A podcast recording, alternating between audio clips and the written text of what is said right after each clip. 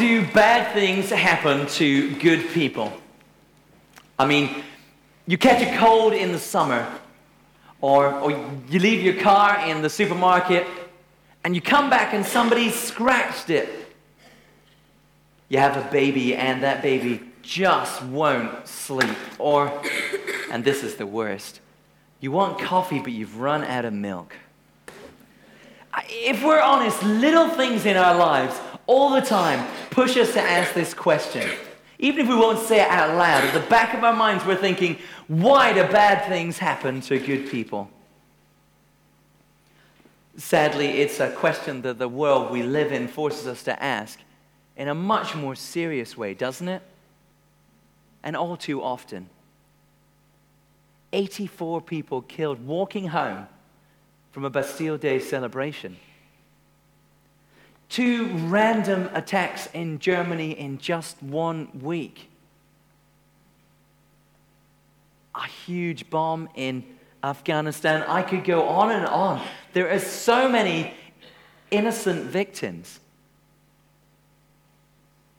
Why do bad things happen to good people?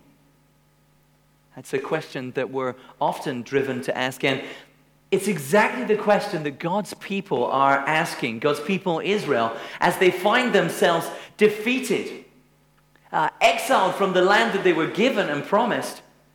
Now, we're continuing our series this summer through the book of Isaiah. And today, the passage we're looking at, I think, gives us something of an answer to this question. So please come with me to Isaiah chapter 42 and we're going to have a look. And again, if you've got one of these guest Bibles, that's page 729, Isaiah chapter 42. Page 729.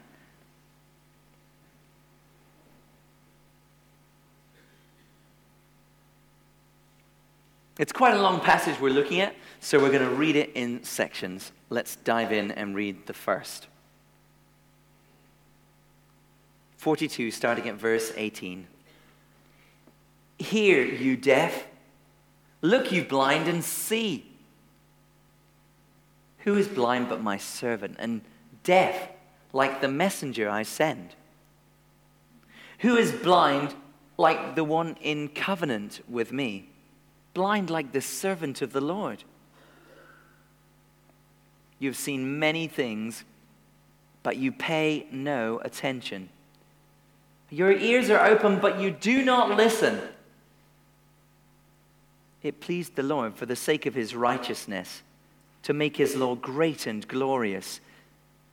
But this is a people plundered and looted. All of them trapped in pits or hidden away in prisons. They've become plunder with no one to rescue them. They've been made loot with no one to say, send them back. Which of you will listen to this or pay close attention in time to come? Who handed Jacob over to become loot and Israel to the plunderers? Was it not the Lord against whom we have sinned? For they would not follow his ways, they did not obey his law. So he poured out on them his burning anger, the violence of war. It enveloped them in flames, yet they did not understand. It consumed them, but they did not take it to heart. And we'll pick up again in a minute, but the question they're asking is why has this terrible exile happened to Israel? Why has it left them plundered and looted and trapped and imprisoned, as verse 22 puts it? Or why do bad things happen to good people? Well, they ask, and God explains. They don't. First, it's not just an accident, just some random consequence of a butterfly flapping its wings somewhere else on the earth that they find themselves in this situation. God tells them something shocking. He says, I did it. Verse 24 who handed Jacob over to become loot and Israel to the plunderers? Was it not the Lord? But why? Well, Israel was meant to be God's servant, and this term servant, if you've been with us, we've been working through the book of Isaiah, it connects with lots of different things. It connects with the prophet himself, with a coming rescuer, and with God's people. Here, here very much, it's connected with God's people, and you can see that tied up between verse 19 and verse 24. Israel's meant to be God's servant. They're meant to be representing him. They're meant to be his messenger, bringing his message to the world. But they turned away. Verse 24 tells us they would not follow his ways, they did not obey his law. Israel aren't a, a wonderful, good, obedient people who are deserving good things back from God's hand in response. No matter what they might imagine, they are a disobedient people. They're a nation that ignores the covenant, this binding agreement between them and God. Verse 25 tells us as a result that God has poured out on them his burning anger, the violence of war. Now, for some of us, that's a bit that's a bit shocking, isn't it? I mean, we think God is this guy up in the sky with white curly hair who's good at blessing and hugging and being nice to people but he doesn't get up to much else. Well, that doesn't match the God the Bible talks about. It doesn't capture the God the Bible talks about. The God the Bible talks about is not tame. He's not domesticated. He's not just there to give us a warm and fuzzy feeling. That's not the sort of God we see here, is it? Why do these bad things come to Israel? Why are these terrible things happening? as a judgment from God, as a consequence of their disobedience. God is a God of love, yes. But the Bible tells us he is also a God of justice, not to be messed with. So this isn't a bad thing happening to good people. This is, this is a bad thing happening to bad people. And the exile is more than judgment. I don't know if you noticed as we were reading, it's also meant to be a message for them. It's like it's God's megaphone, to borrow C.S. Lewis's phrase, his, his wake up call for Israel. It's meant to turn them away from their wrongdoing and turn them back to Him. But they don't get that at all. God calls Israel blind again and again in verse 18 and verse 19. Look, you blind. Who's blind but my servant? Who is blind but the one in covenant with me? Again and again. Why are they blind? It's not because they can't see. They can see.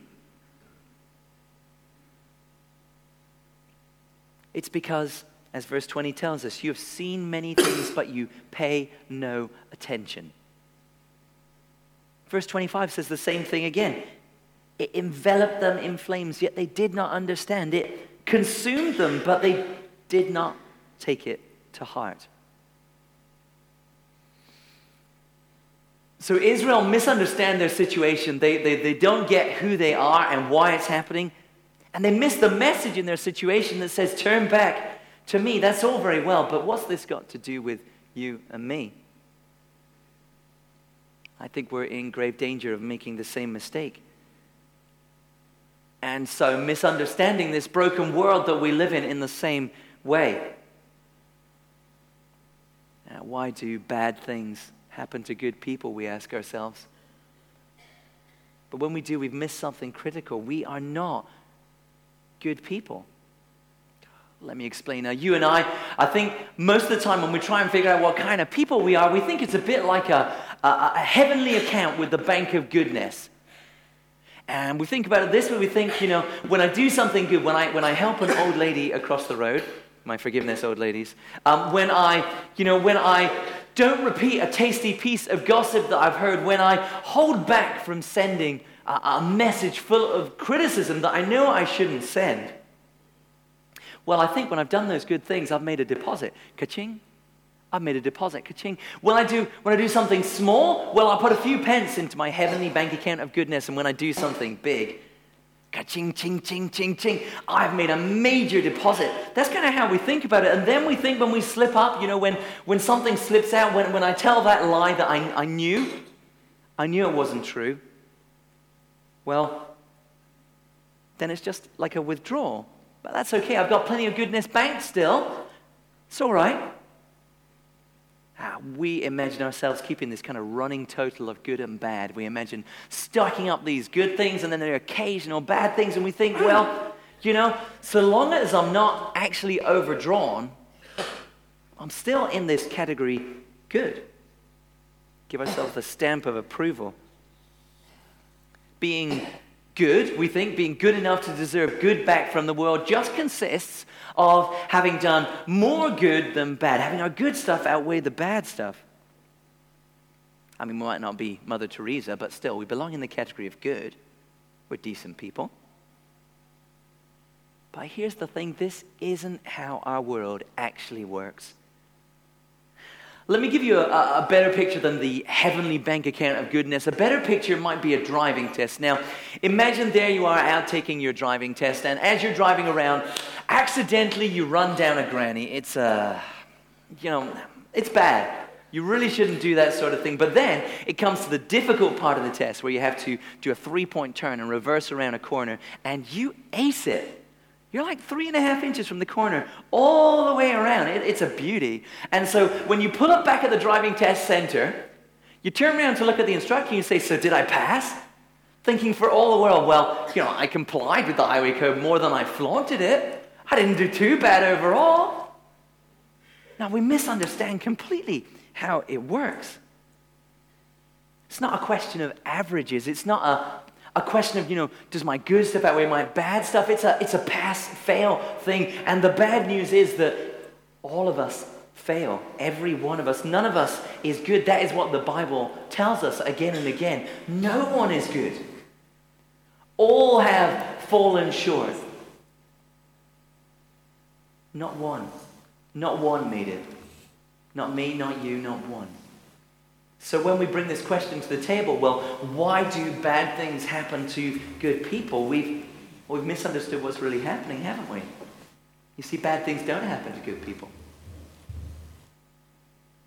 You and I, we're, we're not good people. And just like Israel found themselves in exile for their disobedience, pushed out of their land, well, God exiled our first parents from the garden for their disobedience. And ever since, we humans, we've lived in this exile. We've lived in this, this broken world, a world that's full of pain and evil, where tragedies like those we read of every day are commonplace. But this broken world is all we have any right to expect because we're the ones who broke it. Just like Israel, we don't see that our, our exile is just. We don't get that we are reaping the fruits of our own disobedience. Just like Israel, our ears are open.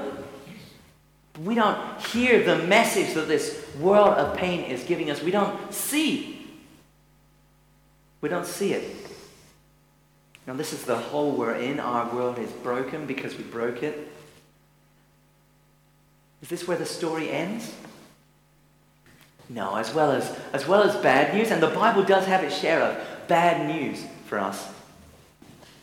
The Bible has good news for us too, and there's good news in today's passage. So let's read on. We're going to pick up again, beginning at chapter 43, page 729. Wonderful words. But now, this is what the Lord says He who created you, Jacob, he who formed you, Israel, do not fear for I have redeemed you. I have summoned you by name. You are mine. When you pass through the waters, I will be with you. And when you pass through the rivers, they will not sweep over you. When you walk through the fire, you will not be burned. The flames will not set you ablaze. For I am the Lord your God, the Holy One of Israel your Savior. I give Egypt for your ransom, Cush and Seba in your stead. Since you are precious and honored in my sight, and because I love you, I will give people in exchange for you, nations in exchange for your life. Do not be afraid, for I am with you. I will bring your children from the east and gather you from the west. I'll say to the north, Give them up, and to the south, Do not hold them back. Bring my sons from afar and my daughters from the ends of the earth, everyone who is called by my name, who I created for my glory, whom I formed and made. Lead out those who have eyes but are blind, who have ears but are deaf. All the nations gathered together, and the peoples assemble. Which of their gods foretold this and proclaimed to us the former things? Let them bring in their witnesses to prove they were right, so that others may hear and say it is true. You are my witnesses, says the Lord, and my servant who I've chosen, so that you may know and believe me and understand that I am He. Before me, no God was formed, nor will there be one after me. I, even I, am the Lord. And apart from me, there is no Savior. I have revealed and saved and proclaimed I, and not some foreign God among you. You are my witnesses, declares the Lord, that I am God. Yes, and from ancient days I am He. No one can deliver out of my hand. When I act, who can reverse it?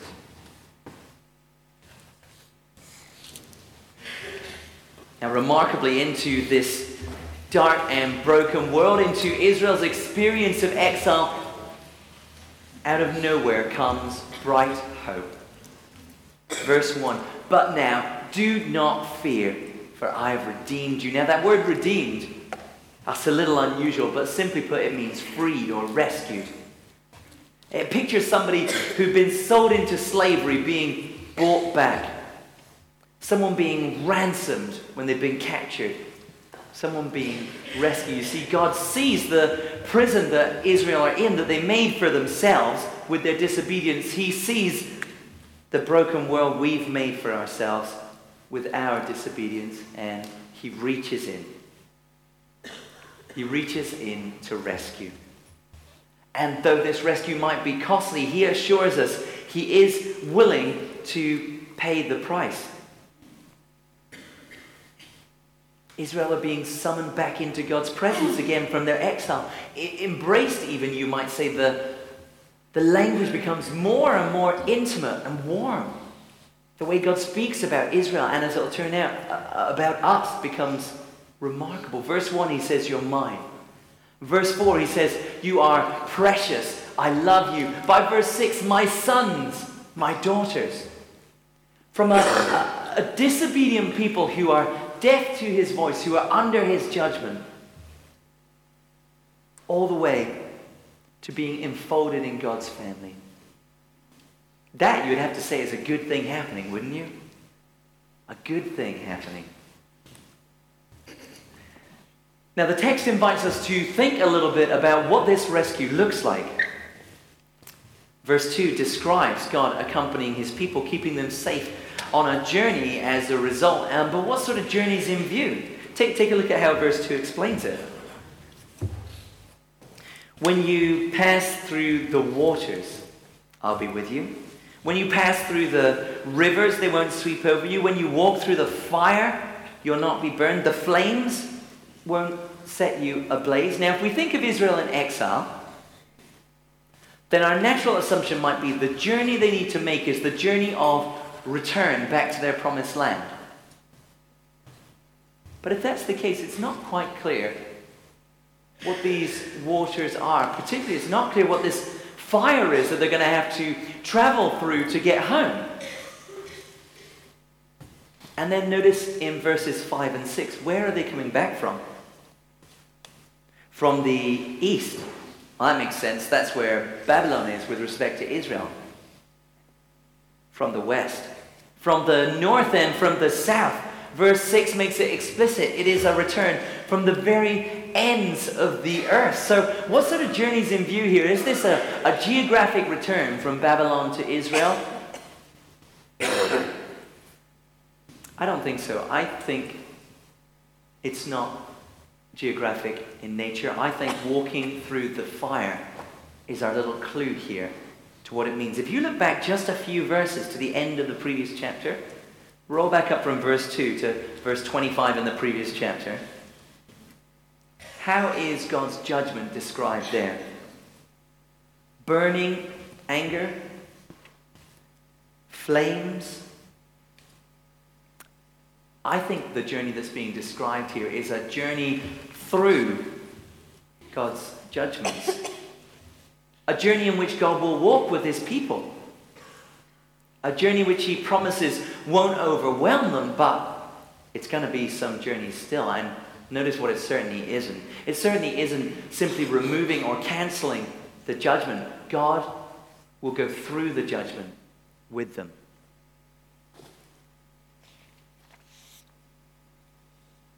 All very well, that's good to understand. Good news for Israel, right? But again, what's it all got to do with us? we need to, as it were, zoom out and grasp that it's like God's given us a little map here, a, a, a, map that shows us the lay of the land. And now we need to read this map as we stand on the real streets. Understanding it shows us along our way. So the map is this Israel are in exile. That's their fire of judgment. It's caused by their own disobedience. It's meant to turn them back towards God. And God promises to, to give others for them so that they can be freed and to be with them as they go through that judgment so they don't need to fear it. Well, here's the bigger picture this map shows us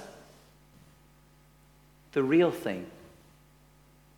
We, as humankind, we live in exile we're driven out from God's presence, away from God because of our disobedience. And this fire of judgment we experience, this broken world is meant to show us this is not how it's meant to be. This is not how it's meant to be. It's meant to call us back. But amazingly, just like God gives others in exchange for Israel,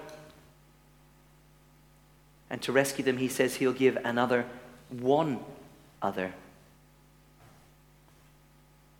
God gives Jesus in exchange for us to rescue us from this judgment. Jesus says, I am the good shepherd. The good shepherd lays down his life for his sheep. And just like God promised Israel, he would be with them as they walked through the judgment, through the brokenness, well, he promises he will also be with us as we walk through this world, so we don't need to fear it. Jesus says, I will ask the Father, and he will send you another advocate to help you, to be with you forever, the Spirit of truth. Do you see that? We've got a little map here. Israel's like a, a, a tiny picture in a map, and we have the reality that we're standing in. Matches so exactly But as we think about these amazing things, it's worth slowing down and considering why has this happened? What causes this turnaround? Because wasn't it God who sent Israel into judgment? Wasn't it God who sent us out of the garden? Why this massive turnaround? Perhaps you didn't notice as we're reading, but if you'll read it again, you'll see there is no hint at all of Israel changing their behavior. There's nothing here that says, well, Israel started to listen. Israel started to notice. And so God turned to them. It starts with those two amazing words, but now. It's a sovereign act of God. It happens because He chooses it will. And it's the same for us. From judgment to rescue, not because we turned around and we became good people worthy of rescue, but because God came after us. Because God chooses to. There's one more thing we see here, and it's an insight into why God might have done this, into what motivates him to act. Take a look down at verse 7. How does his description of the people he's rescuing end? Why was everyone called by God's name created and formed and made? Says there in verse 7 created for my glory, created for God's glory. How would God gain glory from a, a rescue like this, from delivering his people from exile, from delivering us as his people from our exile? We'll see in verse 10. Exiled Israel are called to bear witness to what God has done. And you, if, if you've experienced this amazing mercy that God has poured out on us, you too are called to bear witness. To be witnesses to other people. I think that's the way we naturally think about it, isn't it? Witnesses tell other people what's happened. But also, here it says we're to be witnesses to ourselves. We see that in the second half of verse 10. So that you may know and believe me and understand that I am He. God's amazing acts, the way He turns around our fortunes, radically reshapes our world. It's meant to open our eyes, it's meant to unstop our ears so that we grasp what He's done and therefore we understand who He is. And He tells us who He is in verse 11 the only God. In verse 12, the saving God. In verse 13, the all powerful God. The reason He delivers us is so we know who He is. Glory for God who reveals himself by powerfully saving his people. So, today, the thing that shouldn't have us scratching our head is why bad things happen to good people. The thing that should have us scratching our heads is why good things happen to bad people. God's deliverance of Israel from exile didn't spring out of their goodness, but, but God's amazing grace. God's amazing redemption of us, his people, doesn't spring out of our goodness, but out of his. Perhaps you're feeling a little skeptical. You're thinking, I'm reading a lot into this. Bit of a stretch to go all the way from Israel's return from exile to God's deliverance of his people, the, the capital C church.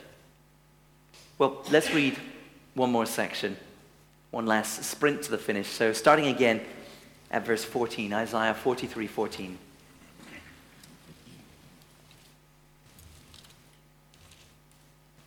This is what the Lord says, your Redeemer, the Holy One of Israel. For your sake I will send to Babylon and bring down as fugitives all the Babylonians in the ships in which they took pride. I am the Lord, your Holy One, Israel's Creator, your King. This is what the Lord says He who made a way through the sea, a path through the mighty waters, who drew out the chariots and horses, the army and reinforcements together. And they lay there never to rise again, extinguished, snuffed out like a wick. Forget the former things. Do not dwell on the past. See, I am doing a new thing. Now it springs up. Do you not perceive it? I am making a way in the wilderness and streams in the wasteland. The wild animals honor me, the jackals and the owls, because I provide water in the wilderness and streams in the wasteland to give drink to my people, my chosen, the people I formed for myself, that they may proclaim my praise. So, the first section we read just there describes in a bit more detail God's coming act of deliverance for his exiled people, Israel. It talks specifically about Babylon. It's a concrete and a practical declaration. And as we keep on working our way through the book of Isaiah, we'll see things get clearer and clearer as God tells us what he's going to do. It's an outline we first heard in chapter 41, and it just becomes clearer. Here's our first time we see Babylon specifically named, and we should be uh, amazed by this because this is written hundreds of years before Babylon even showed up on the scene and, and took Israel into exile. This is written when the, the thing everyone was afraid of was an empire called Assyria. Babylon was just this thing over the horizon that nobody was bothered about. But God knew what was going to happen the Babylonians will come down from their city as fugitives. The, the mention of ships is, is a bit confusing, but you could configure, you could imagine Babylonians coming down from their city on the Euphrates River that flows through it. But then, then the text moves somewhere else. It, it turns our eyes back to the Exodus first, that amazing event where God opened a, a path through the sea so that Israel could walk on dry ground. That's verse 16 here, a path through the sea. And then he used the same water and the same path. God brought judgment on the Egyptians who were pursuing them. That's verse 17 there they left. They led there no longer to rise again. Now the Exodus is the it's the high watermark for Israel in terms of seeing God move. If you were to do a kind of family fortune style, you know, we asked 100 Israelites what was the most amazing act of God in our history. And they said, well, bing, number one would be the Exodus. It's a total no brainer. This is the big thing that God had done in Israel's history. This is God's greatest work of redemption for his people. It eclipses everything else. So we should be shocked when we read verse 18 and it says, Well, forget the former things. Well, don't dwell on them anymore. That is very unusual. Most of the time, God says, Remember what I did? Remember what I did? Remember what I did? Here's the other way around forget. Why? Because it's going to pale into insignificance in the face of the new and greater thing God is going to do. Verse 19 I am doing a new thing. Now, what's the remarkable new thing that God is going to do? Well, if you knew your ancient Near Eastern history, you might imagine, well, the big thing he was going to do was destroying the Babylonian Empire, replacing it with the Persian Empire, and sending the Israelites back into their, their home country to rebuild the temple. You might think, wow, it's almost as surprising as suddenly finding May is our prime minister. What happened there? But actually, when you compare the fall of Babylon to the Exodus, it's not that dramatic. In the Exodus, we've got a whole sea being opened. We've got 10 plagues epic enough that you have to make films about them.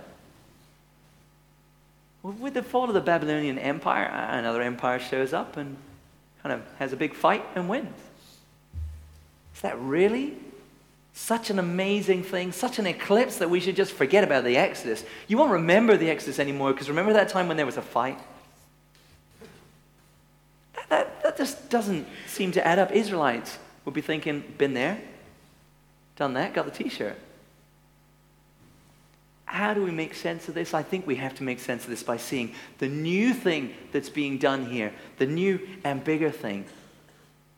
Isn't the fall of Babylon and the return of Israel? That's just a, a, a, a shadow, a pencil drawing, an, an outline, an echo of the, the real thing. And the real thing is the return of God's people from their exile that began at the garden.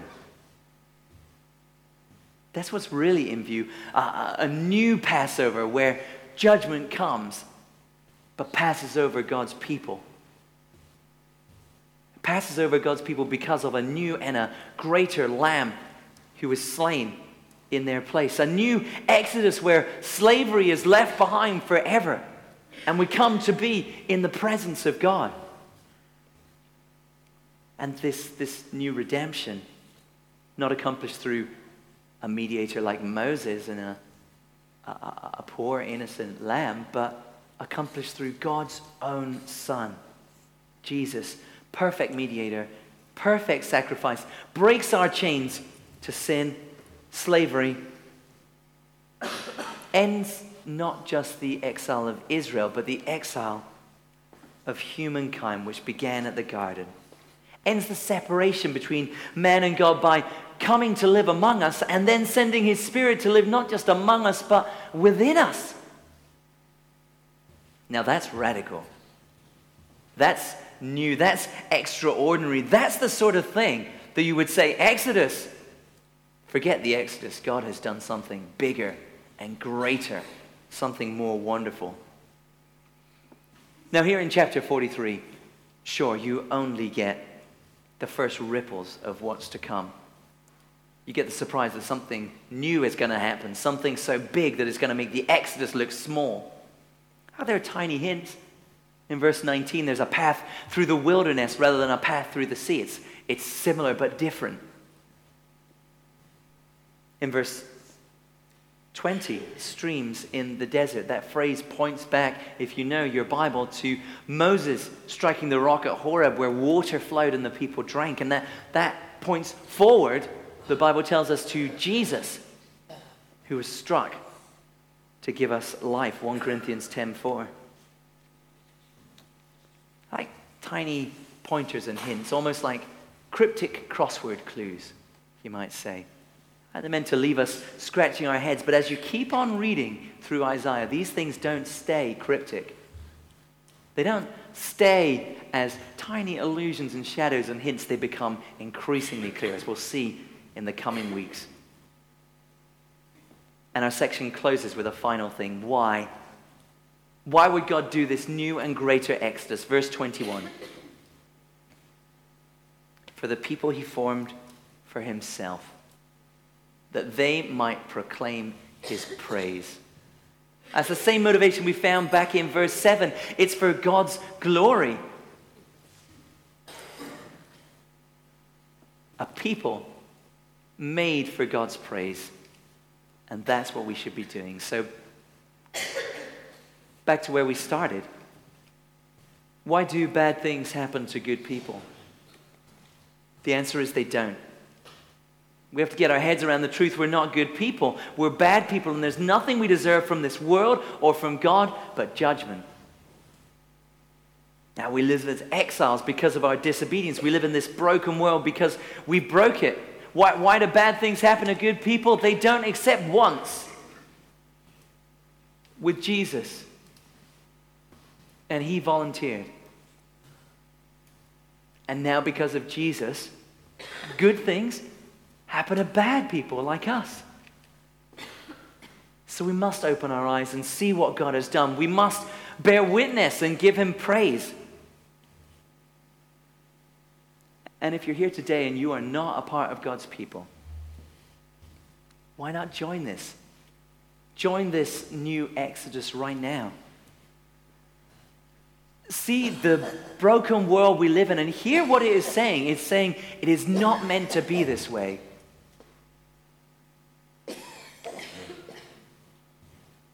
We're people with a problem, and this world's in a mess. And yet, God holds out his hand to you this morning.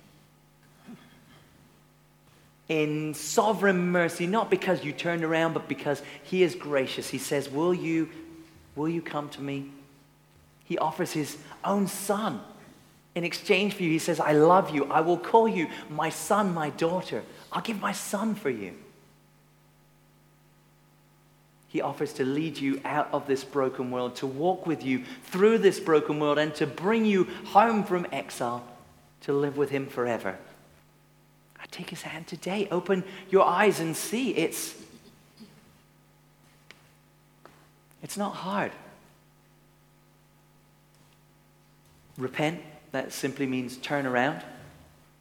Turn away from the way you've been living, turn towards God and then believe. You can do it now. There's no, there's no forms to fill in for this. There's no test you have to pass. There's no magic incantation you need to pull off.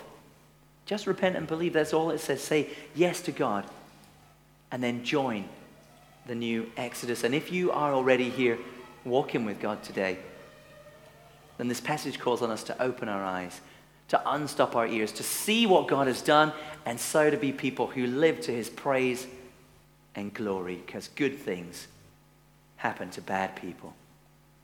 So let me pray for us.